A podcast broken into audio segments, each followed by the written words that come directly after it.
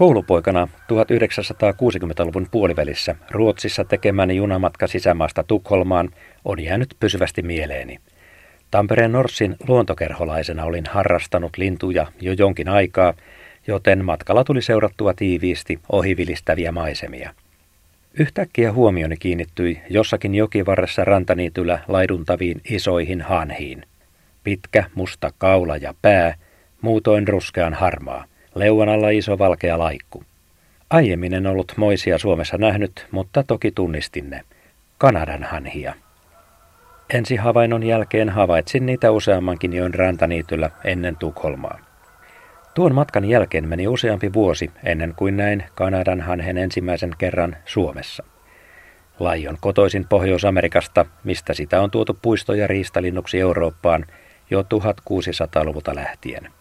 Vapautetut ja villintyneet linnut pärjäsivät uusilla paikoilla hyvin ja vähitellen kanta levittäytyi koko läntiseen Eurooppaan ja istutusten avulla lopulta myös Pohjoismaihin. Ruotsissa istutukset aloitettiin jo 1930-luvulla, joten mikään ainutlaatuinen havainto ei tuo junamatkalla tekemäni ollut. Suomi sai Kanadan hanhesta uuden lajin 1960-luvun istutusten seurauksena. Kanadan hanhi on karaistunut laji. Yksi ensimmäisistä Suomen havainnoistanikin on Orivedellä talvehtineesta linnusta 70-luvun taitteesta. Sulan reunalla jäällä seisoskelevaa lintua mentiin joukolla katsomaan. Lähemmin tutustuin Kanadan hanheen 70-luvun alkupuolella, kun silloinen metsästäjäin keskusjärjestö selvitteli hanhen levinneisyyttä Suomessa. Manner-Suomen muutaman parin pienet erillispopulaatiot pesivät silloin Porvoon seudulla, Matildedaalissa Lounais-Suomessa ja Rauman saaristossa.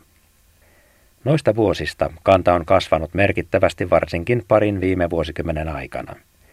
Nykyinen kanta on viimeisen lintuatlaksen mukaan jo 7000-8000 paria ja laji on levittäytynyt rannikolta uusille alueille sisämaahan Keski-Suomeen ja Pohjois-Karjalaan.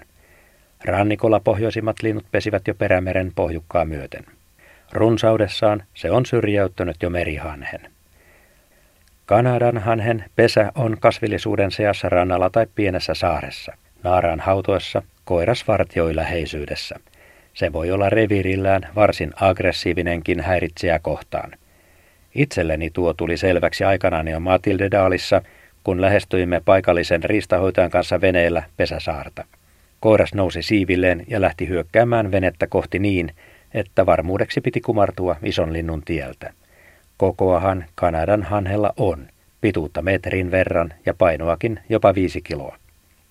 Kanadan hanhen ravintoa ovat erilaiset heinäkasvit, apilat ja monet vesikasvit. Monesti niitä näkee myös laiduntamassa oraspelloilla. Kesällä ravintoa täydentävät selkärangattomat pikkueläimet. Poikasia voi olla kymmenkunta ja puolessa toista kuukaudessa ne saavuttavat lentokyvyn. Koko perhe pysyttelee yhdessä aina seuraavan vuoden alkupuolelle saakka.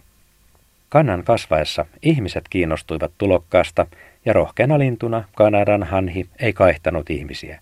Pesimäaikana ne tulivat joukolla kerjäämään ruokaa ja niitä ruokittiin kuka laiturin nokassa kuka toisaalla pihassaan. Mutta asialla oli kääntöpuolensa.